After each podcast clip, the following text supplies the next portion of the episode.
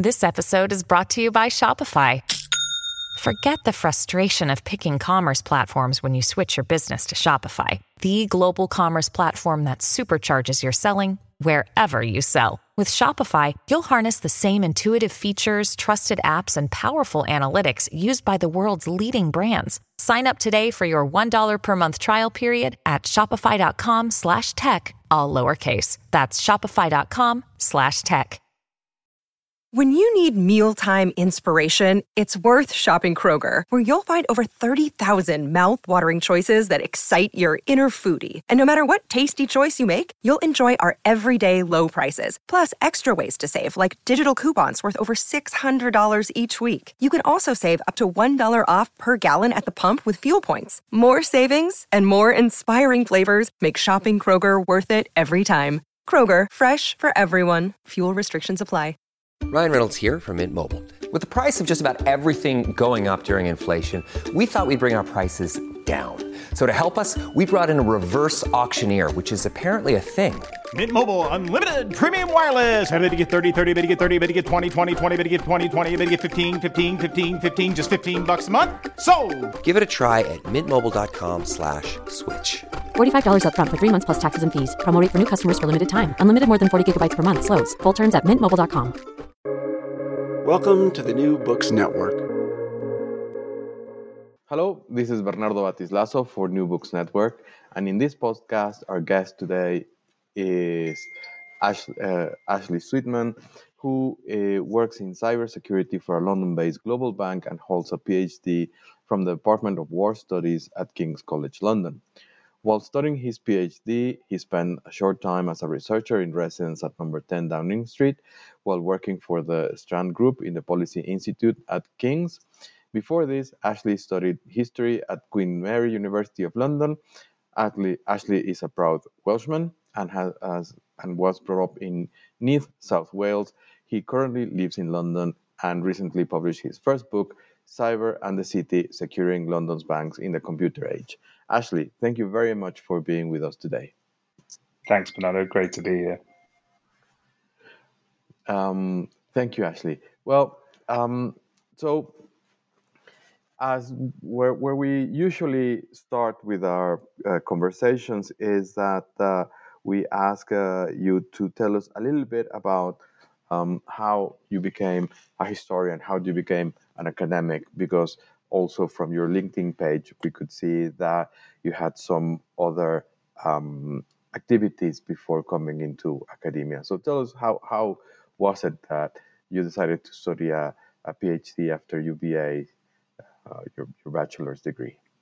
And Of course. Yeah, so I think um, my sort of break, if you like, was um, after I did my undergraduate degree in, in history, I won a scholarship to study for my master's um, at Queen Mary University of London for something called the End Group, um, which is now known as the Strand Group. Um, and that was essentially an organisation which brought um, practitioners from government into uh, the university for teaching and research purposes. And I think it was that practical element of academia or that approach to academia that I really enjoyed.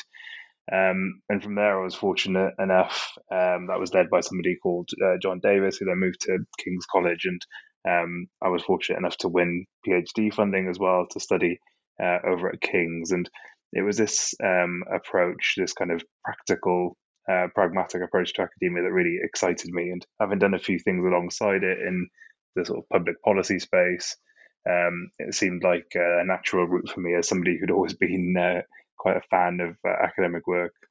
Thank you.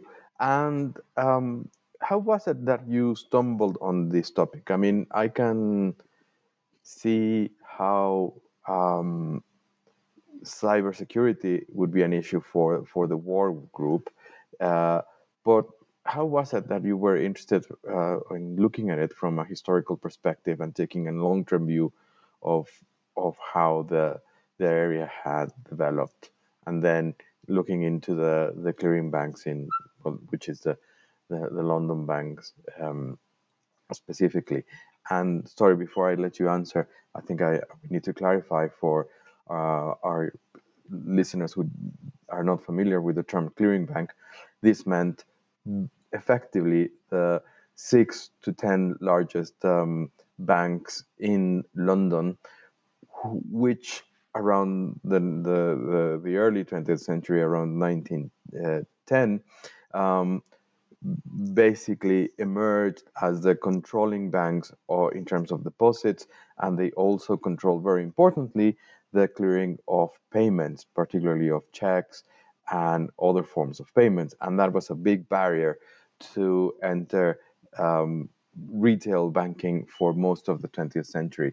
So the, the clearing banks, as we will refer to them, were the main participants in, in retail banking, and to some extent they were they also controlled um, some aspects, although they were different from the merchants and what we today called investment banks, as they were dealing primarily with with the stock exchange. But they were uh, kind of like at the top of the pyramid. So sorry, how so how was was it that you were interested in in researching the the clearing banks? So I'd done um, a lot of contemporary history work during my masters and undergraduate degree actually, and I was sort of interested in security, intelligence, um, and uh, central government, and through actually conversations with some of those practitioners that I mentioned, for some some current and former civil servants and intelligence officials, there was you know, everybody was mentioning cybersecurity. it was a particularly um, prominent topic in those conversations. And I started to do a bit of research, and there was a lot being written and said about uh, cyber conflict and debates around, you know, cyber war. Um, was that even a thing? Um, and there was this kind of military intelligence perspective to it all. Um, but there was less work, I guess, around sort of critical national infrastructure more generally. Um, and quite a few people pointed to this. The kind of civil side was lacking um, in sort of serious research around it. And um, there was one civil servant in particular who said to me, um, who worked in the in central government, uh, kind of said, "We aren't really clear on this link between cybersecurity and financial stability, or you know, in particular, what could happen if there was a major attack on one of those major institutions? What would kind of be the ramifications?"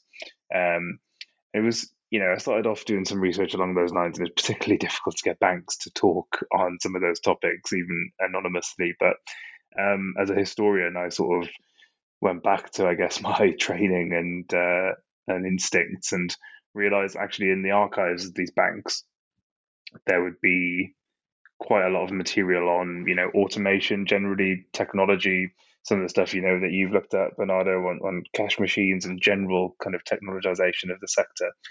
Um, and lo and behold, there was quite a lot of stuff in there on security, some pretty technical stuff, some more strategic stuff around their general approach and outlook um, and conceptualization of security. And um, realized then there was quite a good story to tell there about these really important institutions who ultimately private institutions, but who operate today and have done for for centuries. The kind of sorry for decades. Um, some of the critical national infrastructure of, of the country and other countries. Thank you. No, it, it is indeed a very you know fresh look at the area, both from um, a security perspective, but also from the point of view of the automation of banking in in in the long term. And it is something that I, I agree with you. Security and and how how to deal with it is is uh, very important and, and prominent. You you you cannot escape it when when you you start looking at all of the stuff around automation. So I was really um, um, happy when I saw your your your work that that you were able to conceptualize uh, this and, and bring it together in a single piece of, of work. And now you've answered one of my questions, which was, you know, why didn't you try interviews and oral histories as part of your your um, uh, discussion, and, and, you said, well, it was very difficult to people to, to talk to you even in in confidence, and it's and, and and I agree with you that some people can be very um, um, uh, particular about that. But what was the sort of story that you wanted to tell with this? Yeah, so I think so. I, I, did try some of those interviews, as, as I said, and there were a few that were pretty useful. But it just turned out that the the archives were so fruitful um, that it made sense to to major on those. I guess the story that I wanted to tell, um, having you know taken my iPad with me and taken photos of thousands of documents in various archives was, you know, the fact that security and in this case cybersecurity was or computer security, information security is so tied up with the fundamental purpose and uh, existence of banking. It really goes to the core of what people, uh, whether that's individuals or institutions, uh, you know, use banks for. It's all about trust, all about confidence, all about this kind of protection of value. And I guess that is the story that I wanted to tell um, on the whole. There are also some, you know, there's just some really quite geeky and interesting stuff in there around automation and tech and old school kind of um, hacking stories, and I wanted to bring out some of that stuff and some of the people involved. You know, there is some stuff in the archives which does give you a sense of, you know, the fact that there were only actually handfuls of experts around who knew this stuff, and that there were, you know, there was a real sort of small, quite core group of people who were involved in this in the sector. But ultimately, I think it was about just how fundamental security is to that trust and confidence that people have in banks to look after and manage their money and information. And that's really what I wanted to bring out in the book. Thank you. Um, yes, I mean, as you were talking, I, I I remember a couple of anecdotes. I mean, you you tell the whole story, but uh, on the importance of finance for the national interest and for the infrastructure, I was once told that um, um, the um, for different reasons, um, Link, which is the main switch for ATMs and card payments, ended up in Harrogate. Um, that, that's another story. But at one point, the you know government realized how important this is for national security, and they actually put tanks uh, outside the Link installations to to protect it in case of a of an attack. Although this is just just uh, an anecdote, and uh, but you you go into into much more serious um, discussion about this this sort of thing. Um, let let me make a parenthesis here, and uh, what sort of um, lessons or learning or advice would you give other early career researchers in putting together uh, um, a manuscript and trying to get their first publication out? How did you go about you know thinking about this, choosing the editorial, and the process of putting the the um, the manuscript together? That's a great question. So I was pretty determined in the first instance to publish the PhD in uh, as close a format as possible to its to the for, yeah to its original format as I could. So I had that in mind when I was looking at publishers. Um, I think it was also, you know, a realization that I would probably write something a bit more popular and a bit less academic after this or in the future. So this was going to be my first kind of big academic piece. I mean, I think the one thing I really have tried to do is to put the documents that I was able to find in the archives at the core of what I've written, and I think let them tell a lot of the story themselves. Um, so that is one piece of advice I would give, particularly for historians who are dealing with you know documents and archives. It's really to sort of let you know a lot of um, that content come to the fore. And I know that publishers and editors have different preferences for block quotations and things like that, but sometimes there's just um, a real strength, I think, in letting those documents do the talking for themselves. I guess another advice for preparing a manuscript, I mean, I read it multiple times and I got plenty of other people to help me do that as well and get their feedback. And I think it's, you know, it's always worth asking others for help, you know, whether that's on kind of smaller practical issues such as spotting uh, spelling mistakes and errors, but also just getting somebody who is related to the topic, but maybe you know a few steps away in terms of their expertise, or even somebody who's not uh, you know who's non-academic, who's just a, a sort of general reader, to get a sense for how easy it is to consume what you've written. Um, and I was quite fortunate that the PhD, which ultimately, you know, I'd say it's sort of a lot, a lot of that became the book. Um, I had a more technical cybersecurity kind of supervisor, but then also somebody who was more on the policy side. Um, and that helped me to kind of pitch in the middle and find a way that it was, you know, sufficiently robust on the one hand that the, the cyber um, supervisor thought this was credible and, and understandable and providing something new, but also it being understandable to a kind of interested audience because of some of those broader themes, you know, that you mentioned, such as automation and technology, which I think are of wider interest as well. So that would be one thing I would consider is is the audience and and in producing the book or a first manuscript, um, having a good idea of who is going to be the readership and trying to tailor it to to them.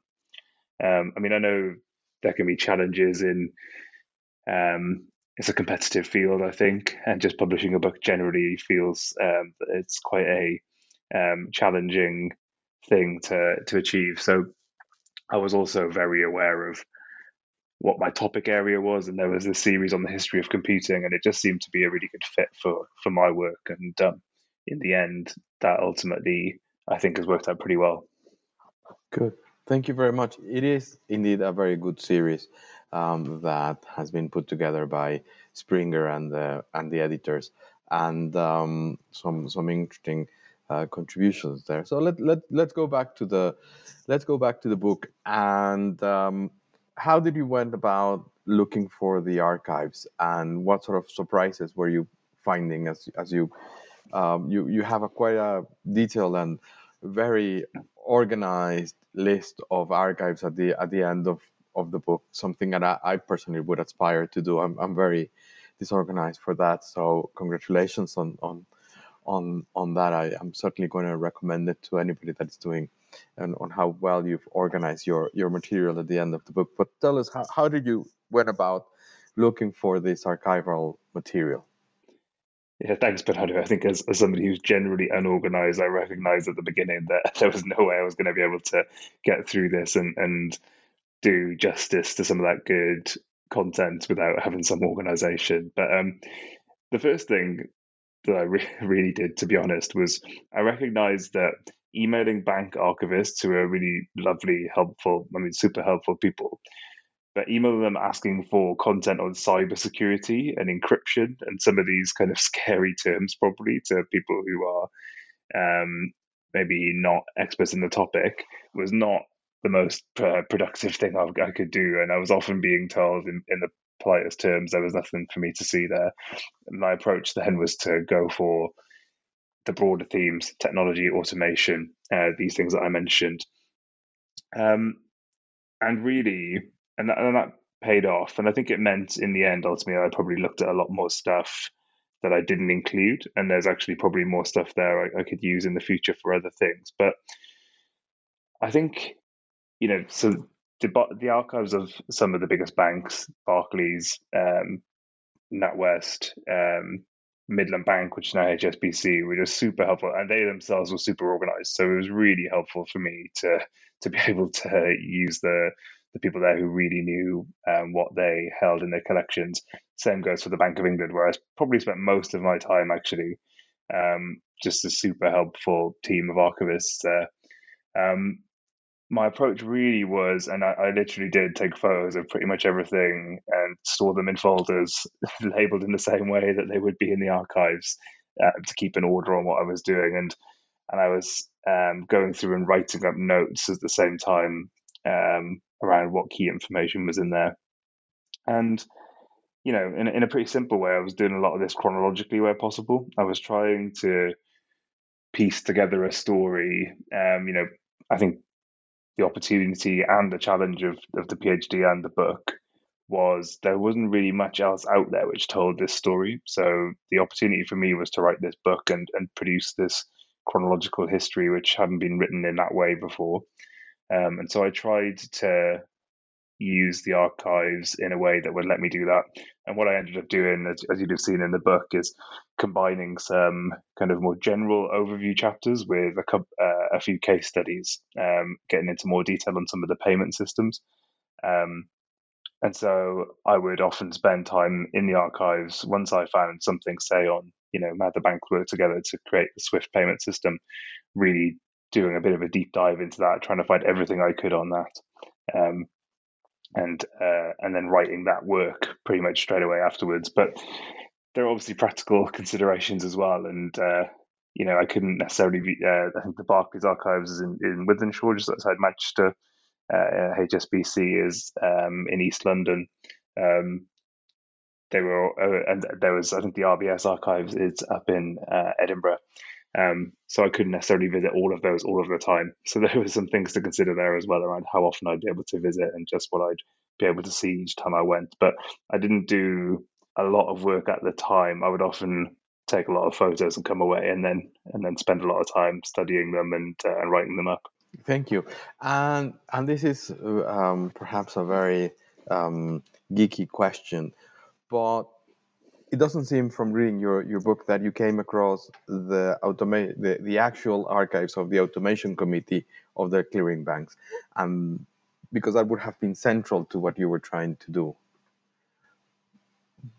But I guess the answer is no, that they have disappeared and from the face of the earth, and we don't know where they are. Is that correct?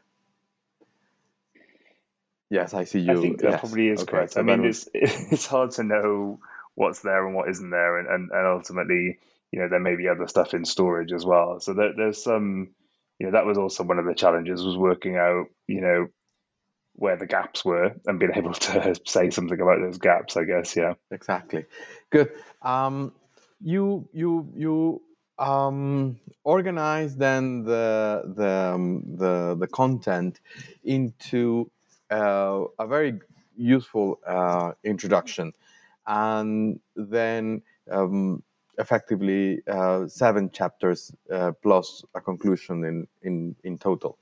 So um, chapter two you talk about the the clearing banks. And then in each of the following chapters although you you you you, you try to use the first two chapters as a overall introduction and, and themes that are going to come out in the book then um, you you have each of the uh, certainly chapter three and chapter four around two well and, and, and six around um, um, three specific projects um, BACS, Swift, and CHAPS. And that also helps you in a way to move the the the chronology although there is some some overlap at, at uh, in the way that BACS and and and Swift um, came came together and finally in in chapter 7 you you talk about hacking in in general so could you tell us a little bit about your thinking on on how these themes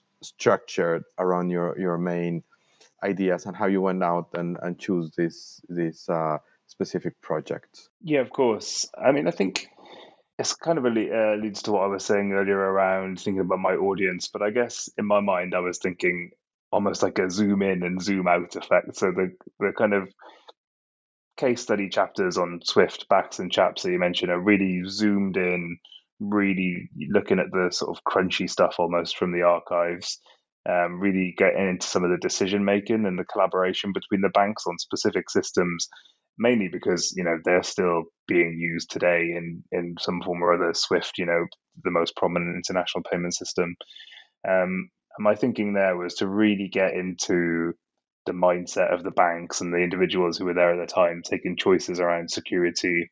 Um, you know some of the trade-offs some of the kind of practical considerations and really getting into that as a whole and then they're at least in my mind complemented by those broader overview chapters which cover a, a, sort of longer period of time and, and more broad considerations for example um, what was going on in the political context or even in the international context um, what banks were doing generally um, you know what was kind of happening in the financial sector in the UK and globally at the time. So I thought that was a nice way to really get into some of that quite detailed cyber stuff in those case study chapters, um, and those the uh, kind of um, longer term themes in, in, the in the overview chapters.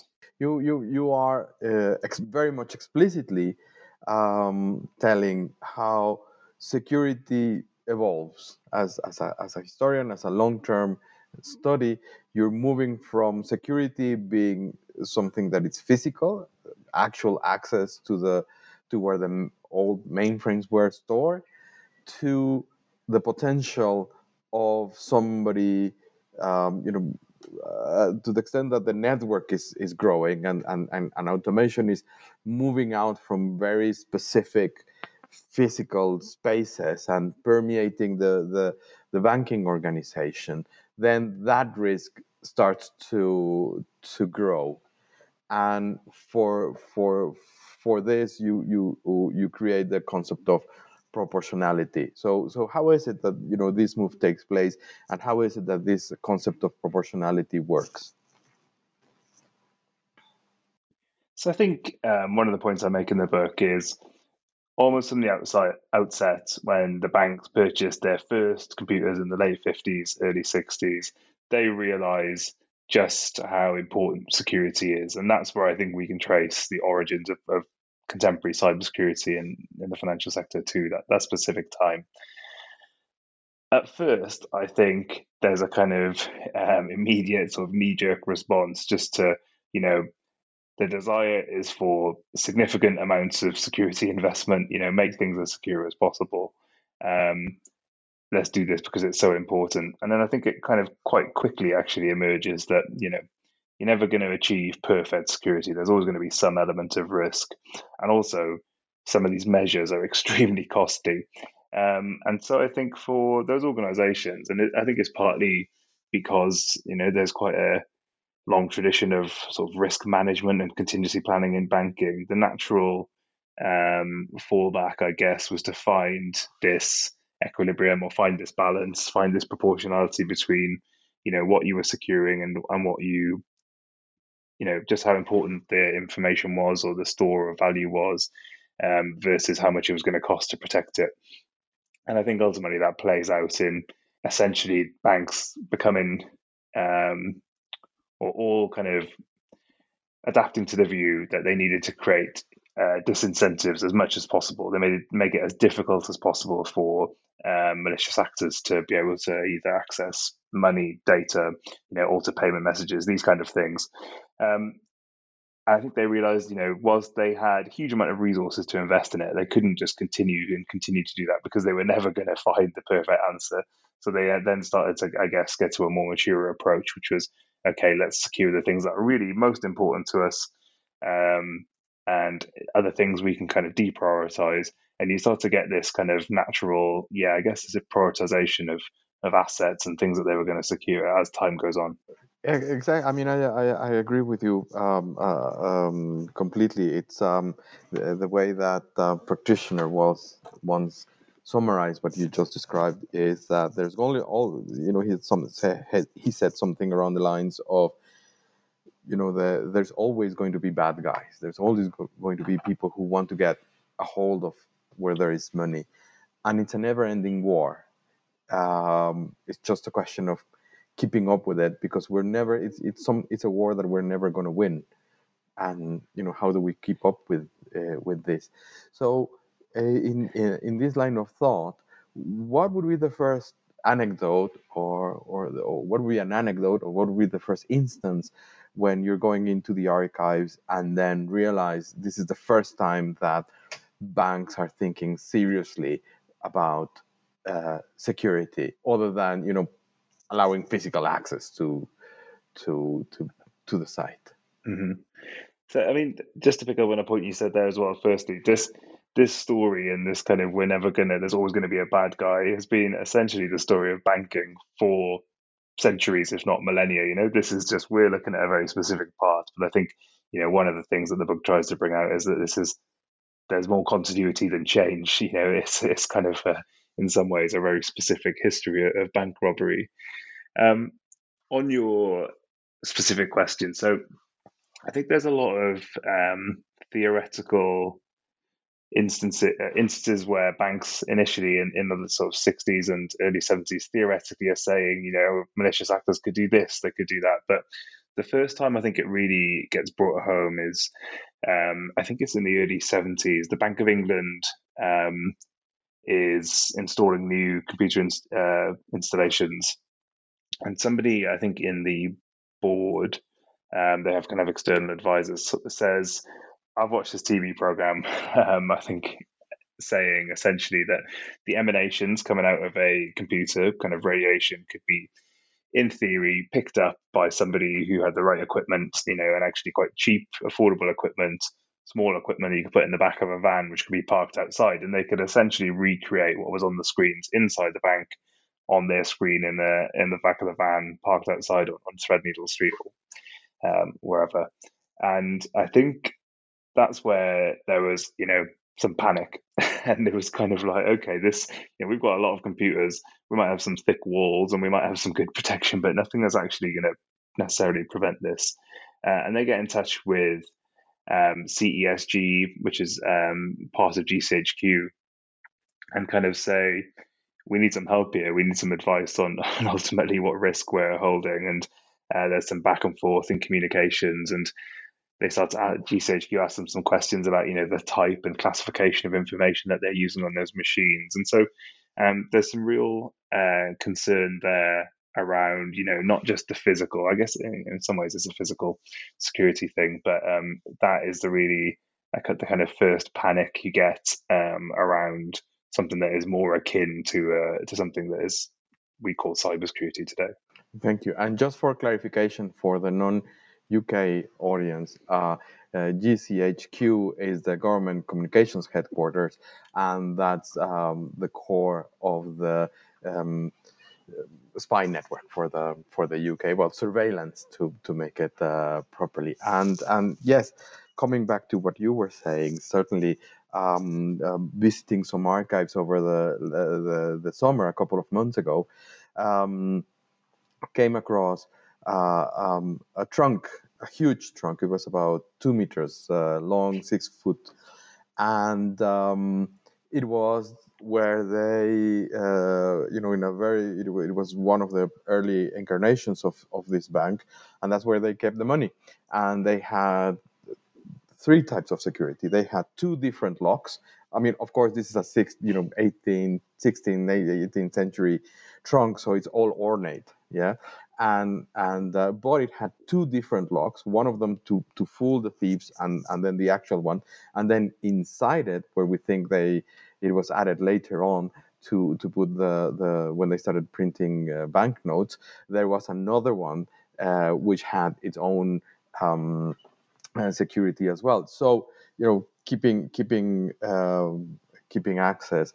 Um, is, is essential. Now, the, there was something about the timing of, of this anecdote that, that came to mind, and that was that um, just before that, I've come across um, some discussions uh, around 1968 between the Bank of England and the Federal Bank of New York, where um, uh, it's basically the, the New York Bank, which is very concerned on not some not so much security, but one of the concepts that you use, which is integrity. The integrity of uh, digital records? And how are we moving and, and the, uh, the question was specifically how how do we move and how to make sure when we're going to have to do a, a an audit uh, from physical records you know they they we we know how the integrity of that takes place but we're moving to uh, a digital space uh, where things can be easily overwritten and um, and we don't have a way to understand or to deal with this lack of integrity of of of records. So what what would be your your your um, thoughts around this? Because the other two concept concept that you bring around uh, um, uh, integrity are confidentiality and availability. Yeah, of course, and and that confidentiality, integrity, availability, the sort of CIA triad, as it's known, is, is one of the themes throughout, and is part you know, at the core of the way that banks see computer security, and, and actually, you know, I think to a large extent is is the same today. The integrity point, I think, was definitely probably the biggest consideration in that switch from the physical to the non-physical. So, you know, in the transfer of, for example, gilts, there would have been physical certificates beforehand, but in the development of payment systems, this was becoming electronic.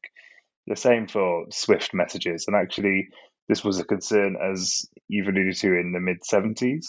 Um, and as we've seen in recent years with the kind of swift attack and the um, redirection and alter alteration of payment messages is still a consideration today and, and on a pretty significant scale.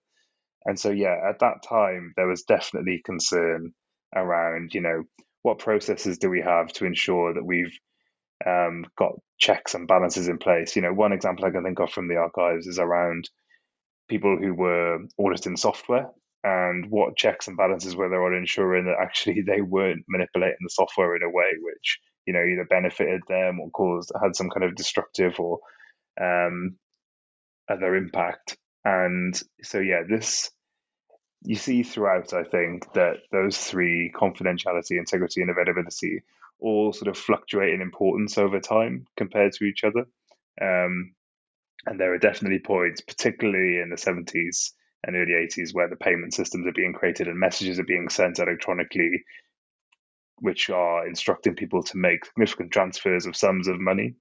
Um, there's a real concern and, and, sort of urgency to ensure that they are um, they are received in the way that they were meant to be received and received in the way they were sent. Excellent, thank you. You you moving a little bit um, forward. I I got the impression, and and please set me set me right, that you rarely mention the attitudes of of individual bank employees or or groups of employees towards automation and security. Did you find any indications or evidence of, of Luddites or of uh, any particular um, orientation of, of, of uh, these groups of people? So there is some stuff I think in the um, early chapters.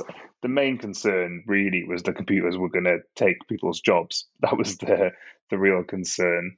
There was certainly some resistance, as you allude to, that you know computers couldn't be relied upon. They could, you know, fall over for whatever reason. They may be actually less reliable.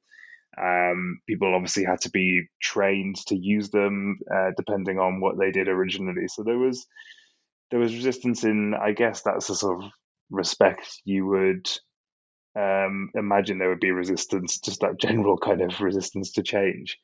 Um, and I think, yeah, you do see um, particularly as we move towards the late 70s, early 80s, um, and security protocols and processes, you know, around using computers and being, being the one to release payments or instruct and authorize uh, transfers of, of money, um, you get, I guess, resistance almost to just how onerous the security protocols can be. And again, that that is tied up with what we were talking about earlier around proportionality. That there's also a balance to be had between you know ultimate security on the one hand and kind of usability on the other for whether that's for uh, employees or actually for customers and you do get some employees and obviously not a huge amount of that is recorded in some of the official documents. Uh, you do get some of this the sense that this happened and there are specific instances but yeah there was also a little bit of kickback around you know God, surely you can trust me was kind of the view, but actually the processes that the uh, banks often employed were just to make sure that you know if there was somebody there with malicious intentions, and that was managed through their own um, policies and processes. Right. Thank you. Uh, thank you for that. Um, so, what what was for you the most uh, surprising result of doing this this research? That's a great question. Um, I guess on the one hand, I thought I would see more incidents. I think I probably thought I would see more recorded instances of where things have gone really wrong. And there are some examples uh, when Swift and CHAPS are launched, for example, where there's some downtime, unplanned downtime. Um, but there aren't really, and I think you see Barclays saying by the sort of mid 90s that they hadn't experienced any major incident uh, apart from some kind of minor virus stuff. So that I guess would be one surprise. I guess secondly, I was surprised just how seriously the banks took computer security, information security from the outset. I thought this would, you know, and I think that's probably one of the, the main points of the book, I guess. People assume that cyber kind of emerged from somewhere in the mid 2000s, but actually, you know, the documents and, and the book tries to show that banks really did care about this from at least the late 50s, early 60s, um, which again was, you know, pretty surprising just to see that quite obviously through the documents.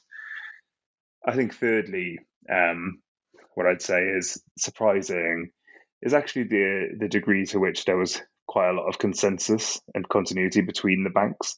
you know, I think initially people bought like different computers, different brands. There were various competitive brands, but actually most people bought the same kit. Most people had the same ideas about protecting it. Most people, you know, or everyone recognized the importance from pretty early on.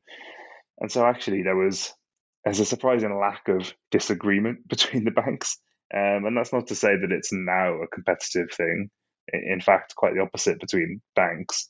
Um, but that is probably the third uh, surprising. There was just really quite a lot of agreement, and uh, it was hard to find instances where there was major disagreement. Um, I think overall, as well, the perspective of the banks was there's an inevitability something will happen, and so we need response and recovery plans in place to re- to react.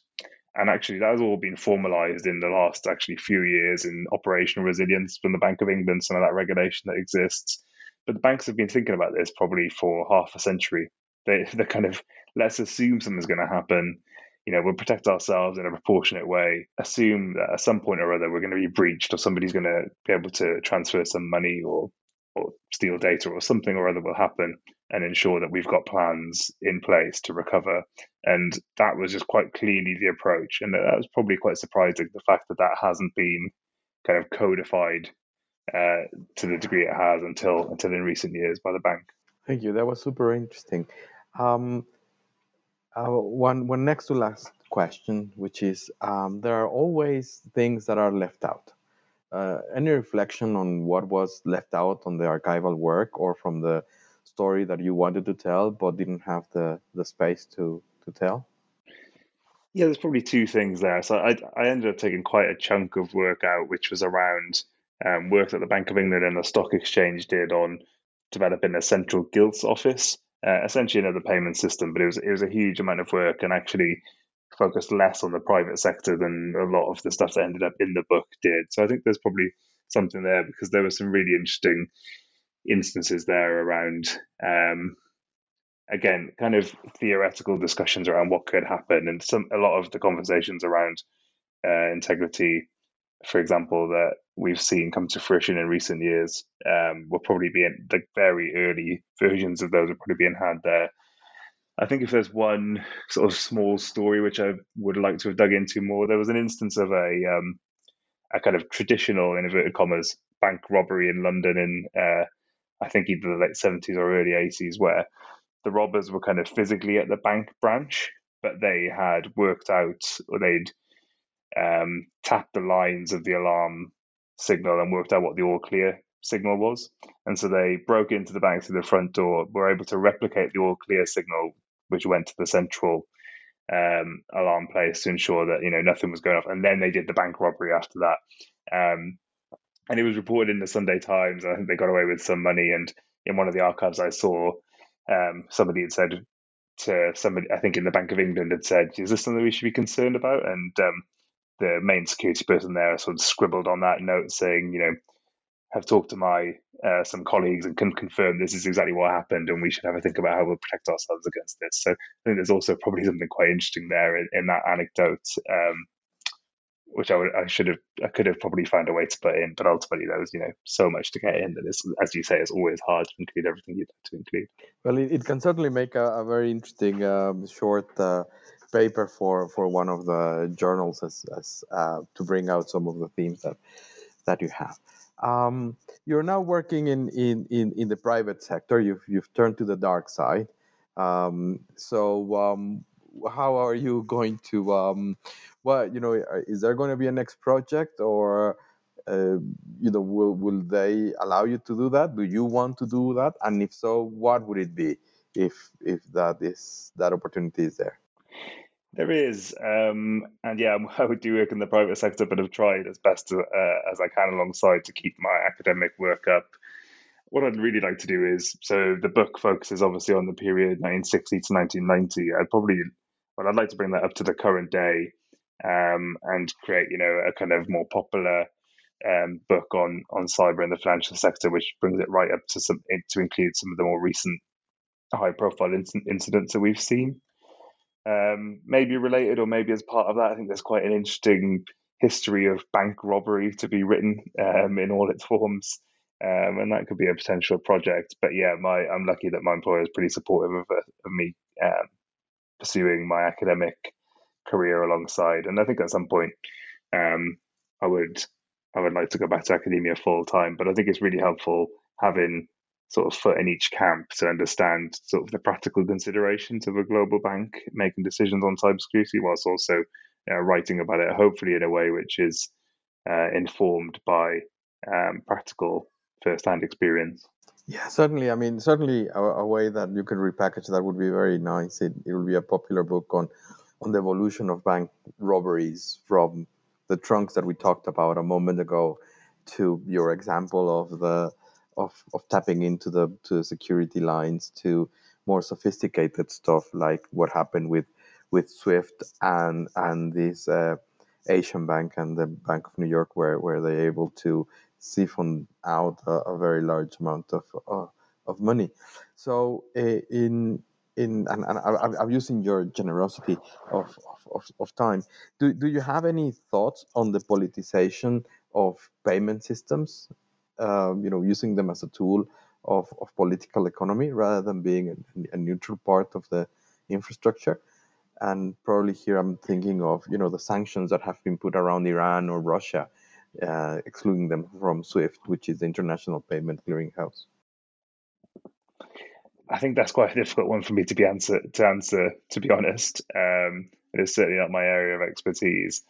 But I think, I mean, I think what this gets to is this really interesting question you have around, or question consideration you have around uh, so much of the critical national infrastructure, so important to national security and other considerations, being operated by private entities, and where the line is between um, who does what, who tells who to do what, you know, how is security, even national security, geopolitical considerations managed um, in those instances. So I wouldn't want to comment specifically on those two examples you gave, but I think it gets it's a super interesting question, and it's probably for somebody who knows a lot more about that than I do. But I think that that point around um, such integral uh, bits of financial market infrastructure and um, those financial institutions themselves being so important now to what we considered, you know, as part of national security that um, it's throwing up all these interesting questions that you allude to there.